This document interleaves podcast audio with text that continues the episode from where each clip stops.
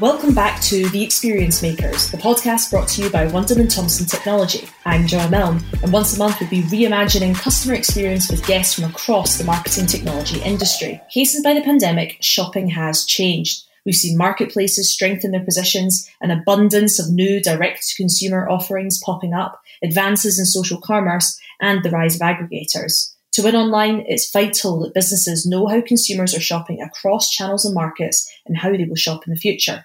Following the launch of the fifth edition of the Future Shopper Report by Wunderman Thompson Commerce, this month the Experience Makers talk to their Head of Thought Leadership, Hugh Fletcher, and Head of Innovation, Naji El Arifi, as they touch upon the recent report findings and consider what consumers want from their digital shopping experience and how retailers can deliver.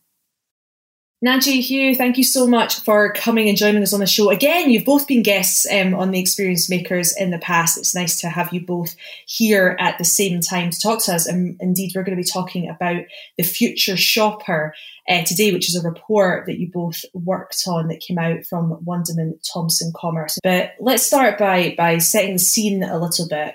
Who was surveyed and why did you choose them? Hugh, I'm going to go to you. Yeah, so I mean, this is the fifth year we've done Future Shopper, and each year it gets bigger and bigger and bigger. And this year we we surveyed twenty eight thousand consumers across seventeen different countries, spanning um, ages from sixteen right up to fifty five plus, uh, with the aim of trying to find out what trends are across the world, across the globe, what the similarities were, and what the, and what some of the differences were as well incredible. And obviously, we can't talk about well anything without discussing COVID, but particularly um, when thinking about themes around shopping, because of course, uh, well, we've been talking about it on our podcast, the, the huge changes that have been happening um, around the world, but obviously everybody has been feeling it over the past 16 months or however many it's been now. Um, did the report highlight any surprising differences this year in particular? I think one of the most surprising things that we've actually seen over the last year or so is how people are getting more comfortable with technology in general. So that was uh, 60% across the entire study. But also, most interestingly, is a lot of people are asking us whether or not um, the change was going to be permanent or not. And so one of the things that we found is that actually 80% of people said that their their purchasing behaviors has actually changed for good, with only 8% saying they'd go back to exactly the way it was. So this was probably one of the most interesting things because kind of showed how you know some people may have been buying grocery shopping for the first time online and realizing hey it's not that that bad of an experience you know this is really easy i don't have to go to to the shop and queue for an hour and you know have a kind of crappy experience i can just buy it all online and have it delivered to my house and i don't have to do all of that work. And i think what's also quite interesting is some of the countries where it was just really high. So like argentina i think that was that was 94% of people said their purchasing behaviors had changed for good which is just incredible. And i think the lowest score by the way of all the 17 countries we did was germany and that was 59% have changed for good. And that's that's still a huge number. So it just shows you how much of a shift has happened due to COVID and how much of it is just going to hang around into the future as well.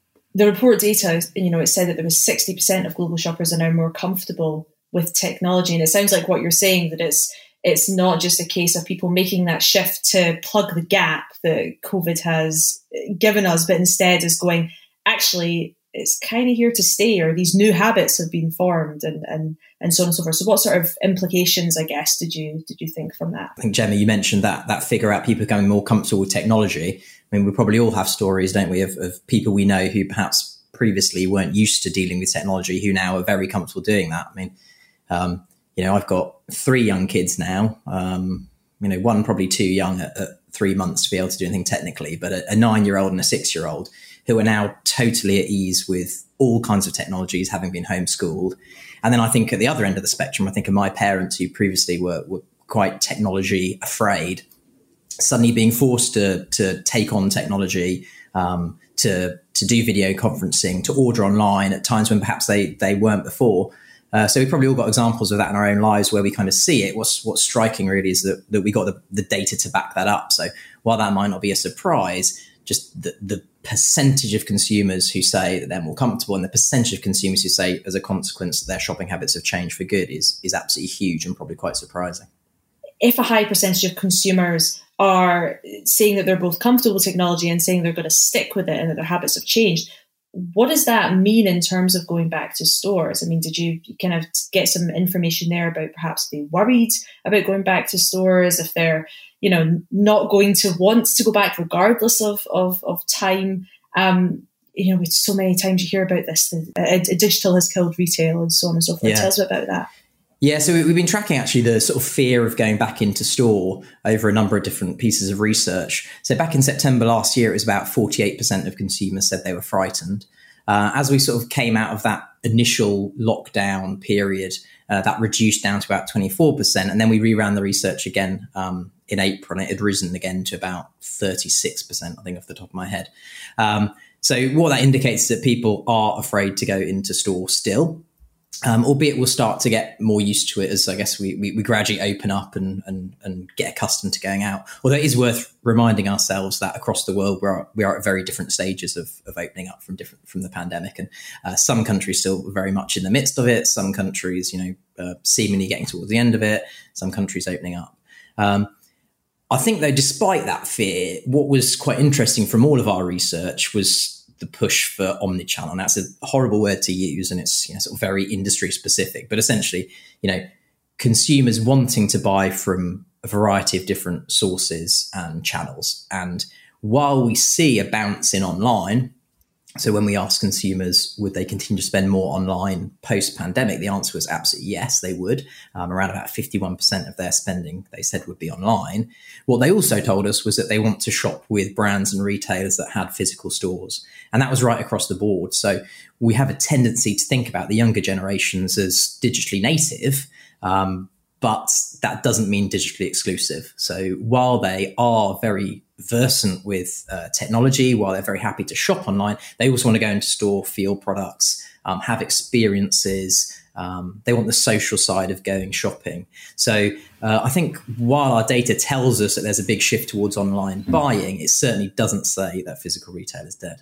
I mean, the, the number we're getting there, by the way, is, is 64% across the entire study that said that um, they prefer to shop with a retailer that had a physical store as well.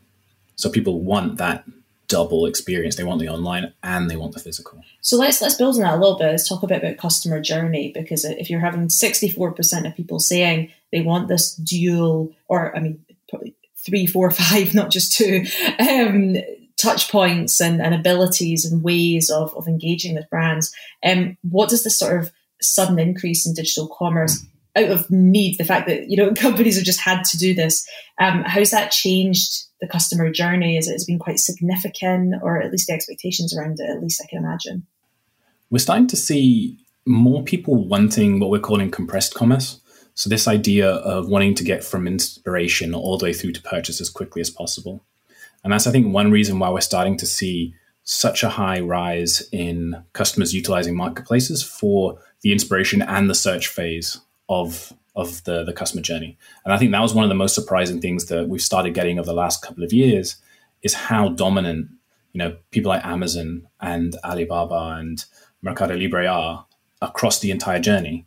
So whereas we used to think of them as, oh yeah, they're, they're pretty good in search, they're you know they're pretty good in purchase, they're now starting to get really good in inspiration phase as well. well can you build on that a little bit? Because for I mean, you know, maybe it's just a my usage of Amazon, but I certainly don't think of it as a place for inspiration. I mean, God, the recommendations are normally pretty bad and it doesn't look beautiful, sort of, you know. So tell me, build on that a little bit. What do you mean? Have they changed the way they're doing things in order to kind of make that inspirational feel online? You know, is it different design? Is it nice? What is it that's sort of shifted from that perspective?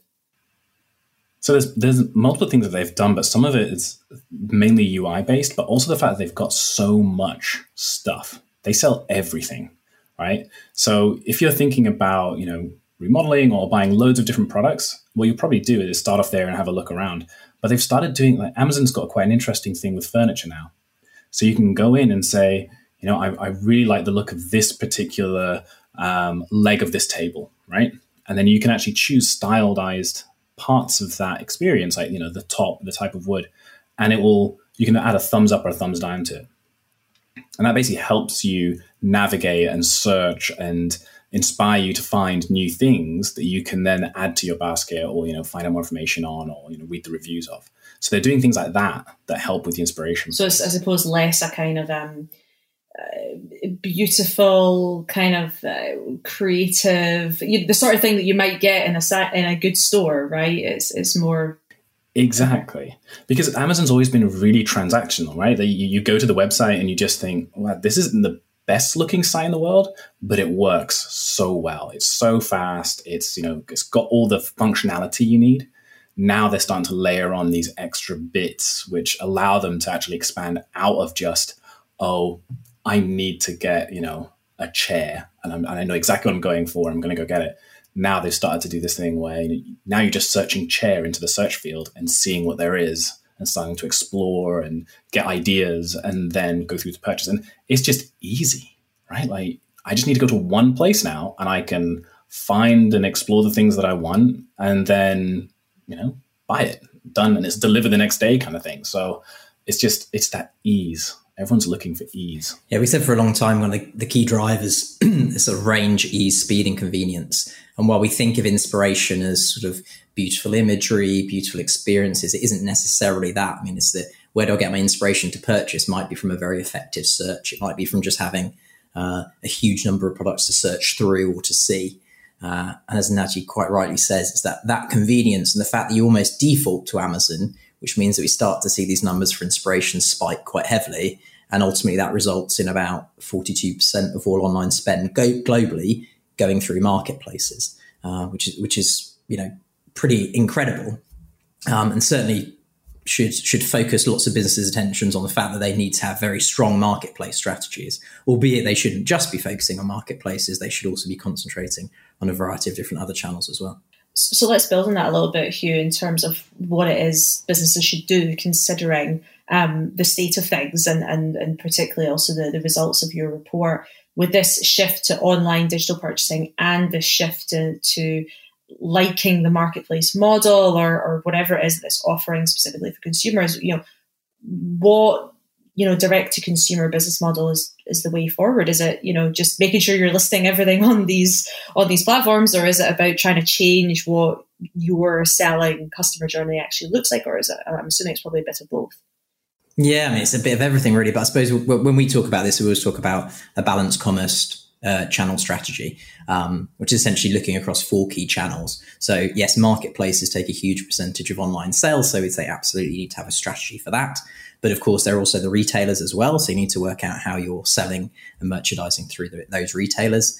Uh, then, of course, there's direct to consumer. We'll talk about that a bit later, I guess. Um, and then the rise of social commerce as well. So we would say any business now thinking about how they're selling online really needs to be looking across those those four areas. Um, and of course, while we say 42% of uh, online sales goes via marketplaces, that means there's a considerable percentage that is not going through marketplaces, and that also needs to be covered. Um, so, I mean, for instance, D2C, what we've seen in the last uh, 18 months is a rise in D2C. And one of the reasons for that, of course, is some of the issues around availability during lockdowns. So, I don't know if, if you experienced this. I certainly did, whereby you, you were looking for certain things which were, were out of stock. And There were obviously some big supply chain and logistical issues which happened as a consequence of COVID. So not everything was in stock that you might expect to be in stock. Uh, and so you were forced to look in other areas. So if I use my own example, um, we were looking to redecorate a room. Uh, normally, that might be a trip to B and Q. So instead, we said, right, let's go let's go and look online at B and Q. And B and Q as a consequence of just the humongous number of people who were who were looking to buy DIY things. Um, they had implemented a waiting room, an online waiting room, which which was very cumbersome, not a fantastic experience, and to be honest, quite irritating. Um, and in the end, we we we jumped out of that. We decided not to do that, and we decided to go direct to the paint manufacturer and buy it from them. So that is a journey that normally would not have been taken, um, but under the circumstances was. And we see people like uh, PepsiCo with snacks.com and uh, Heinz also building kind of D2C platforms. Uh, we've worked with Unilever to build a, a Lever Direct platform. Um, so we're talking about direct to consumer experiences that previously uh, were not there and are being supplied by businesses that previously were not in, in the D2C market. So, um, so they definitely need to be thinking about what their D2C capability is. And then kind of with a bit of a, an eye further to the future is thinking about that social commerce angle as well. So a business now needs to be thinking across those four key areas to make sure um, that its strategy is right. Now, it may not operate in all those four areas. It may prioritize one, but it definitely needs to be thinking about those four key channels in order to have their commerce uh, channel strategy correct. Let's let's stick with um, direct to consumer because this is a really interesting um, shift that I think is it isn't just a case of oh we can do things online so now people want to go direct. It, it was fueled much more by this specific supply chain issue, which arguably you know could have been another kind of thing that would affect um, supply chain, but really is a sort of uh, quote unquote freak event that's that's caused this shift first of all, do you think that that's here to stay? That people are going to be, you know, if they're comfortable already doing D2C, they're going to stick with it, or are they going to go back to uh, whether it's the, the B and Q that has multiple brands or the Amazon that has multiple online? Um, and and and if so, you know, if that's going to stick, what what does that mean for these D2C brands? Should they be you know, continuing to invest in making sure that they can do that in a great way, or you know, what would be your advice based on the, the sort of research that you, you undertook? Yeah, so I think I think we kind of mentioned it before. So sort of rangy, speed, convenience, and kind of with that is just the general laziness of consumers. So consumers will tend to default to something that is easy. Now, one thing you've always got with, with D2C, um, particularly with branded kind of sites, is that you're, you're making a consumer take a slightly more convoluted journey. So it has to be worthwhile. There has to be some kind of benefit to doing that, be that exclusive products, um, you know, uh, uh, ranges that you can't get somewhere else, um, some kind of loyalty scheme. There has to be some kind of benefit of doing it in order for, for D2C to work. In addition, what we found is that currently D2C accounts for probably about 8% of the market of online spending, but only 6% of consumers say that it is a great experience. So, w- what you clearly see there is that actually lots of consumers are thinking about going to brands rather than to retailers and marketplaces. But when they're getting there, is actually the experience is not as good as it could be. So there's a, a, huge amount of investment that needs to be done to make sure that that experience is good, so that in the event that a consumer is prepared to take a slightly more convoluted journey, that when they get there, they have the right experience, uh, they're kept there, uh, and they transact there. And, and Naji talked a little bit earlier on about compressed commerce. So how do we get them through that stage from sort of inspiration search through to purchase as quickly as possible? What you don't want to be doing is um, driving consumers to a D2C site, only then to lose them somewhere else. So getting them through that experience as quickly as possible and making them transact is really important. Naji, I want to come to you on this uh, to hear a little bit more about this. You know, what what what are consumers actually saying? Uh, you know, you obviously go in and, and, and, ask them in terms of what it is they want to change about D2C online shopping experience, but also what is encouraging them to buy directly from brands. And I wondered specifically if there in your sort of research or anything came out around ethics? Because uh, a lot of the kind of you hear a lot of discussion, or at least at the start of the pandemic anyway, which was all about you know shop small because we need to support small businesses, buy direct from you know bookstores, for instance. It was a huge campaign in the in the, the book community, which I'm very much part of because I buy far too many. Um, and it was all about buying independent. And of course, there's a sort of anti-Amazon sort of thing too. So a is that ethics been part of the thing that you you you heard about from consumers? And but more generally what were they saying? Yeah so um, one of the the trends we definitely saw is how over the last five years people are becoming more environmentally conscious you know taking into account brands and ethics. Uh, one of the things that we found is 67% uh, of people take into account a company's ethics and morals when they're making a, a purchase decision. And that's really interesting because that starts to mean that people are starting to think more about this kind of stuff. They're doing a little more research into the brand itself. Um, and then on top of that, a lot of people are actually wanting more environmental options as well. So not just uh, things like less packaging, they want more options for reduced carbon footprint. Um, but there, there is there is a huge caveat here because one of the things we noticed is, of course, if you ask someone, you know, are you more are you environmentally friendly? There aren't many people who are going to say no to that. And so one of the things we wanted to figure out is, well, can we kind of, I wouldn't say trick someone out, but get an honest answer out of them, right? Because it's so it's, it's so easy for, for someone to lie on that. So we kind of had that question in there, you know, are you more environmentally friendly?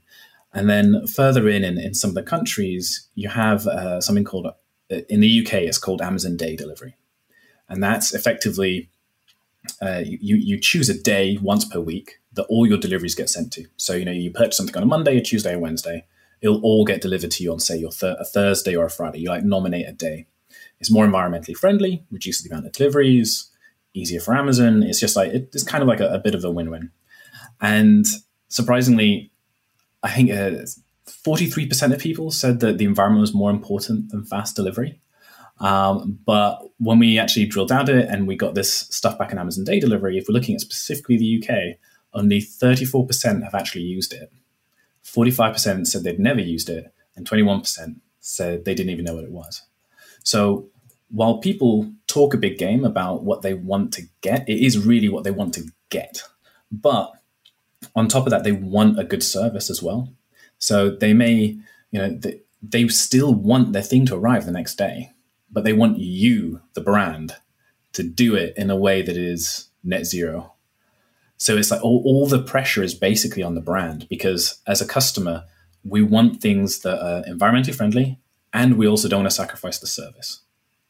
And so it's a real difficult problem for a brand to to grapple with because you can't just say, "Oh, do you know what? We've we've electrified everything. You know, we're using renewable everything. Um, and your product's going to arrive in three weeks. Like, just no. It's just, the person is just going to be like, I'm out. Especially in the younger generation as well, because you know some of the stats we got from some of our other reports was like 20% of, of Gen Alpha said they'd never buy from somewhere that can't deliver the next day. So I mean, as soon as you say you're delivering in you know more than three days, someone's out. So you've got to be able to to deliver both parts of the the equation there. And the, I think the foundations came out quite clear as well. So, so just talked about delivery there. So I think it's 30% of global online shoppers said they expect orders to arrive within 24 hours, and 4% said they expect them to arrive uh, within two hours. Um, in addition to that, they, they talked about availability being an issue. But then when we asked them what would they change about online shopping, they said faster delivery and free returns. So while sustainability is hugely important, while, while it's vital that businesses get their comms strategy right, um, about sustainability, they can't do that if they're not building it on a strong foundation. And that strong foundation has to be fast delivery, free returns or easy returns, um, and availability of products too. Amazing. Let's um let's switch a little bit to thinking about the future of commerce in general. Um, because I would love to get your both your thoughts, both of, off the back of this report, but also based on you know your your experience more generally um, in the roles that you have social media has obviously been a channel to watch in digital commerce for a number of years. Um, but do you think consumers are really sort of switched on to this idea of social commerce yet? You know, what, what would make consumers use social commerce more, or how can how can businesses grow this channel? Hugh, let's start with you. Yes, I think the stats that we got are very surprising, actually. So I think we see this as quite a sort of a, nascent part of uh, commerce, but in fact, 44% of global shoppers said they've already bought from a social platform. Now, that's probably not within the platform, but that's that's probably from sort of getting the inspiration, perhaps linking out to the site and actually buying. And then 56% said they intend to shop more through social platforms in the future. So I mean, a couple of stats, but but basically what that means is that consumers want to shop via these platforms and intend to shop more in the future. So it's definitely something that businesses need to look at. Um, we did some research a little while ago into into businesses about whether they had social commerce strategies, and in fact, seventy percent of them said that they did. Now we take that that stat with a little bit of uh, a pinch of salt, really. Um, but in addition to that, they also said that they felt in in ten years or within ten years, social commerce would be the number one channel to sell through. So while we're not quite at a stage yet where um, it's very easy to transact on platform and there's full product catalogs and there's full backend integration, what we definitely know is there's a huge number of consumers there. They want to shop through those platforms, and actually, lots of people in the digital industry know that that's going to be the platform for the future. Naji, I want to I want to bring you in from the sort of innovation perspective here. Um, you know, it, I don't want to say is it even possible to shop on social pl- uh, platforms easy nowadays because the answer is obviously it depends. Um, but I know from my own experience of you know seeing something on Instagram and then wanting to try and buy it, it's not always quite as simple as doing it from my laptop, say, um, and going straight on the onto the website. So. Tell us a little bit about the state of play from a, from the from the tech, the innovation perspective, with regards to this question around the future of social commerce. Yeah, so I mean, the it's still super early days in terms of social commerce because while they do have some integrations, they are not, for example, fully integrated with a with a brand's backend system to allow them to say have access to things like inventory and uh, stock availability, all that kind of stuff. So it's still quite early on, but because social media is so high up on the list for people's inspiration, and even for what influences them to buy, once these things get turned on properly, and you can say purchase directly from within an Instagram post, for example, that is going to be a huge shift because that is even easier. You know, we were talking about the idea of compressed commerce, right? You know, how can I get from inspiration to purchase as fast as possible? Oh, I'm scrolling through Instagram. I see something amazing. I can literally tap a buy button and I've got it. So that is going to be one of the quickest ways to get it. And one thing just to, to add on as well is the fact that, especially from the younger age groups, so we're talking like uh, 16 to 24, it's, you know, social media influencers are still really important as well. Because when we ask people, you know, what influences you to purchase, social media influencers were second for um, 16 to 24 year olds. So it went friends, social media influencers, and then family um, which is amazing. Uh, and then 25 to 34, there was only 1% difference between family members and social media influencers. So it shows you just how much power there is there, just dormantly sitting there, waiting for these integrations to happen. So if we want to get a little nerdy, you know, once Instagram integrates with, you know, WebSphere Commerce or, um, I don't know, Magento properly, we're going to start to potentially see even more interesting uses and a, probably a, a, huge spike in usage and purchasing through that um, that channel. Going um, back to your point, Hugh, around uh, you're saying that however many brands say that they have a strategy for things, and you have to kind of take that with a pinch of salt. Kind of zooming that out a little bit and thinking about uh, strategy more generally in terms of future shopper, um, obviously based on, on this report, as we begin to look beyond the pandemic and um, and not just that, also just changes in, in, the way the world works, and you know the reason that we, we we end up having these shifts anyway due to innovations or changes in culture and social trends. What do you think success will look like um, in a sort of altered world that we're that we're emerging into, and what does that mean in terms of building strategy uh, for brands moving forward? Well, that's a pretty big question. Um, uh, I think I think like we mentioned before, the this the, the omni-channel view is is is very important. So so the ability to buy in whatever way I want, wherever I want, whenever I want is is key. And to do that, brands and businesses need to be available across all different channels. Um, they also need to be thinking about about their products. So, I mean, we, we touched on the importance of, of delivery. We touched on the speed at which um, consumers want things to be delivered. And actually, when we think about the number of or the percentage of consumers who want things to be delivered in two hours, as I said, globally, that's that's four percent.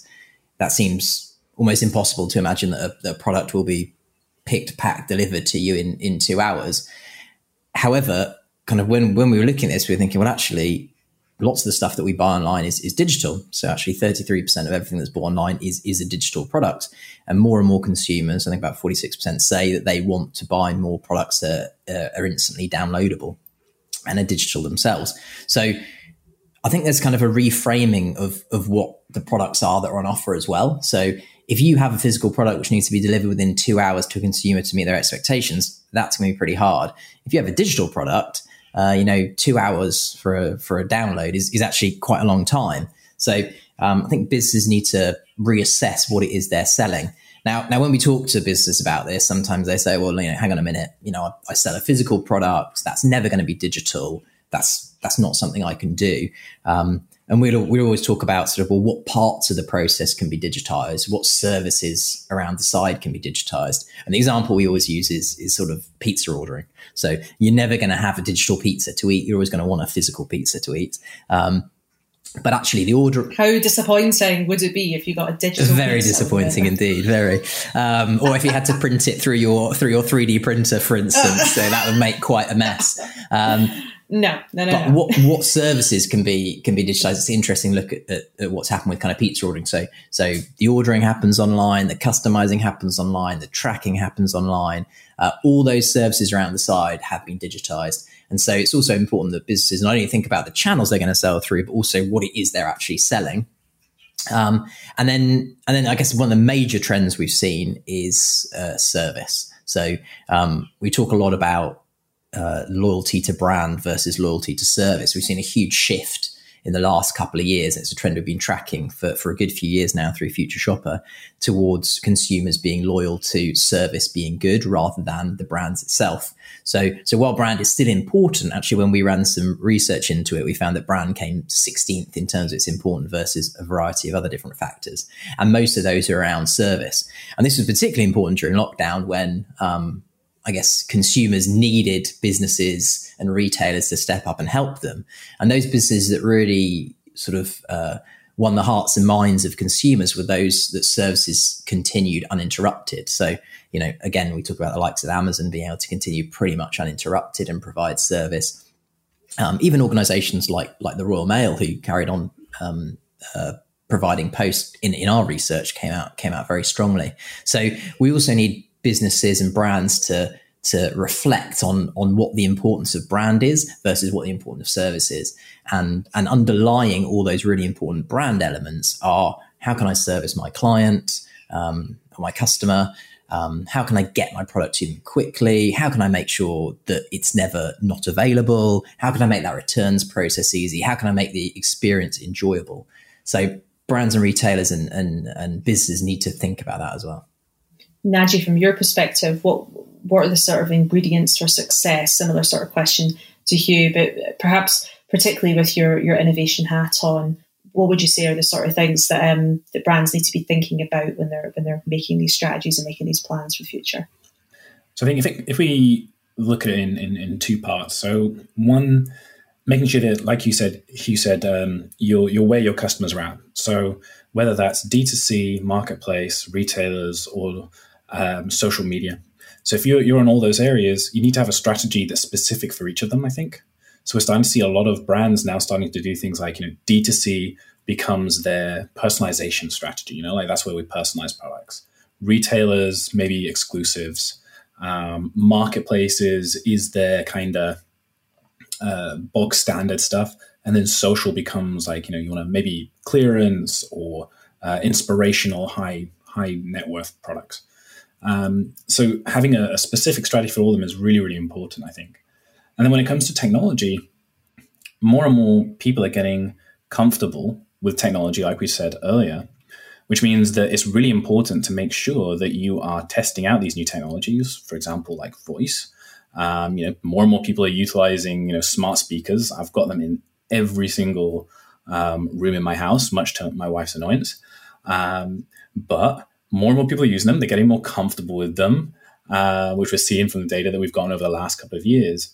Which means making sure as a brand that you are testing these things, and you know maybe running focus groups to say, um, you know, is this something our customers actually want to use? Is it something that is going to make the experience better? And I think running these kind of like design sprints or workshops with customers or focus groups will help narrow down and figure out do you even need to invest the money into the voice um, technology, or is it something that um, maybe you just need to wait on? But you don't know until you start testing it. So, from my point of view, I think it's really important that brands actually get their hands dirty, start playing with new technologies, because you know these things are. The, the, the amount of effort it can take to build some of these things is quite high. So if you are coming into this second, you're going to be a bit far behind. Like if you're a brand right now, let's say you're a grocer, and you're thinking, do you know what? I'm, I think I might do the Amazon Go stuff. You know, I want to I want to be able to create a store where you can just go in, pick something, and leave. Well, Amazon started looking into that about six to eight years ago. So if you want to create that technology yourself, that's a lot of work, and you are now going to be so late to the party. Which means you're now probably going to end up licensing that technology, and you don't own that technology, and now you can't control the experience, and now someone's you know, you're paying someone else to do it. So there are all these questions that now start to come out because you haven't put the investment early on to actually try out these new technologies and see whether or not people want them. Sorry to interrupt, Naji, but also, I mean, we did some research a while ago looking at how far in advance businesses plan. Um, and uh, in the digital commerce industry, the average in the UK was 15.5 months they were planning ahead. Now, when you think that your major competitors are, are people like Amazon, you realize how difficult it is to compete because basically the, the plane upon which you are planning what you're going to do is much shorter.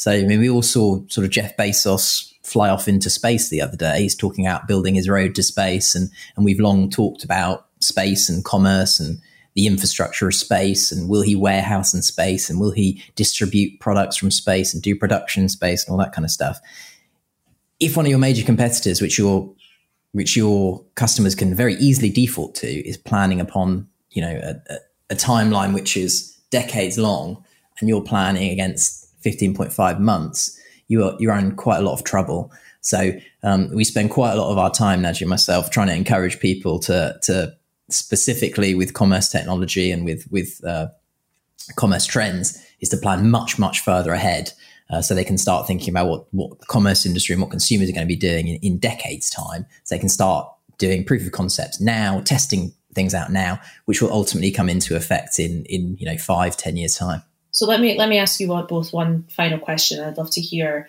um, your, your single piece of advice hopefully you'll probably do more than one because I always ask this question. People always do more than one, but that's fine. I'd love some advice um, from you both in terms of what businesses can can do right now um, based on based on your research, based on this report, um, what is a really good next step that someone listening to the show can can act on? I know you're saying about planning months and months in advance, but we got to got to take action now. Hugh, let's let's start with you. Yeah, I mean, I, w- I would say something really obvious and simple, which is talk to your customers, talk to your consumers. Uh, that sounds very obvious, but actually, the number of organizations that do it is very low. And and and know what the customer experience is, know what the journey is. Uh, lots of businesses don't really know how their customers search, where they get inspiration, why they transact with them. They don't understand the parts of the journey that work. They don't understand the friction points. They don't understand the negative experiences. Um, so I would say the first thing you have to do is know what your customer experience is, know what your customer journey is. Um, and from that, you can build a very strategic roadmap to improving it. And, you know, there's, there's some fantastic people in our business who look at uh, customer experience road mapping, service design, um, whose job it is to go in and look at the customer experience, the customer journey, and identify exactly those points and provide those strategic roadmaps to, to businesses to improve them. And I think with that in mind, then you can start to identify what the things you need to address now and also then what the things you are you need to plan against for the future to make sure that customer experience is, is brilliant in three five or ten years time or whatever whatever the the, the plan is um, but you can definitely get a view of what needs to be improved by by just knowing what your consumers are doing. Brilliant, Hugh. Same question to you, Naji. I mean, as as I talk about new technology a lot, I would say people underestimate how little effort you can put into creating a proof of concept that you can test with a customer.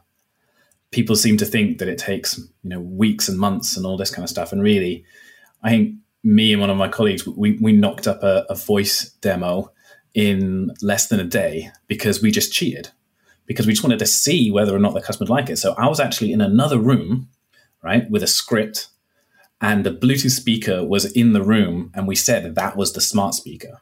I was actually in another room with a bunch of audio files, and they talked to the speaker, and I would play different files to make it sound like they were having a conversation with an assistant. And all that did was give the, the, the brand client that we're working with an idea of is this even something we want to invest in? Are people going to have that kind of a conversation? Are they even going to try and use it? I think people tend to hear the word, you know, proof of concept or you know innovation and they think oh my goodness i'm about to spend like hundreds of thousands of pounds here to just test something and actually you know if you just want to dip your toe and just figure out what's going on it, it doesn't take that much mm. effort it doesn't take that much time amazing two really nice concrete next steps. And of course, the third one would be to, to go and download the report and, and have a read of it of the Future Shopper 2021. Um, if you've, you've enjoyed hearing all these stats and brilliant pieces of insight, there's obviously tons more in there that we haven't had time to touch on. But Hugh and Naji, thank you so much for coming and giving us the insights that you have and um, giving us some, some real talk about what brands actually need to uh, get on and do if they want to keep up um, uh, with the, the, the, companies out there that are already doing amazing things. So thank you so much for, again, coming and joining us on the show. You've been listening to The Experience Makers, our Wunderman Thompson Technology podcast. You can follow us at One Thompson Tech on Twitter, LinkedIn, Facebook, and Instagram, or visit us at wundermanthompson.com. Make sure you tune in to next month's episode of The Experience Makers, where we'll continue the experience conversation, helping businesses thrive in today's experience economy.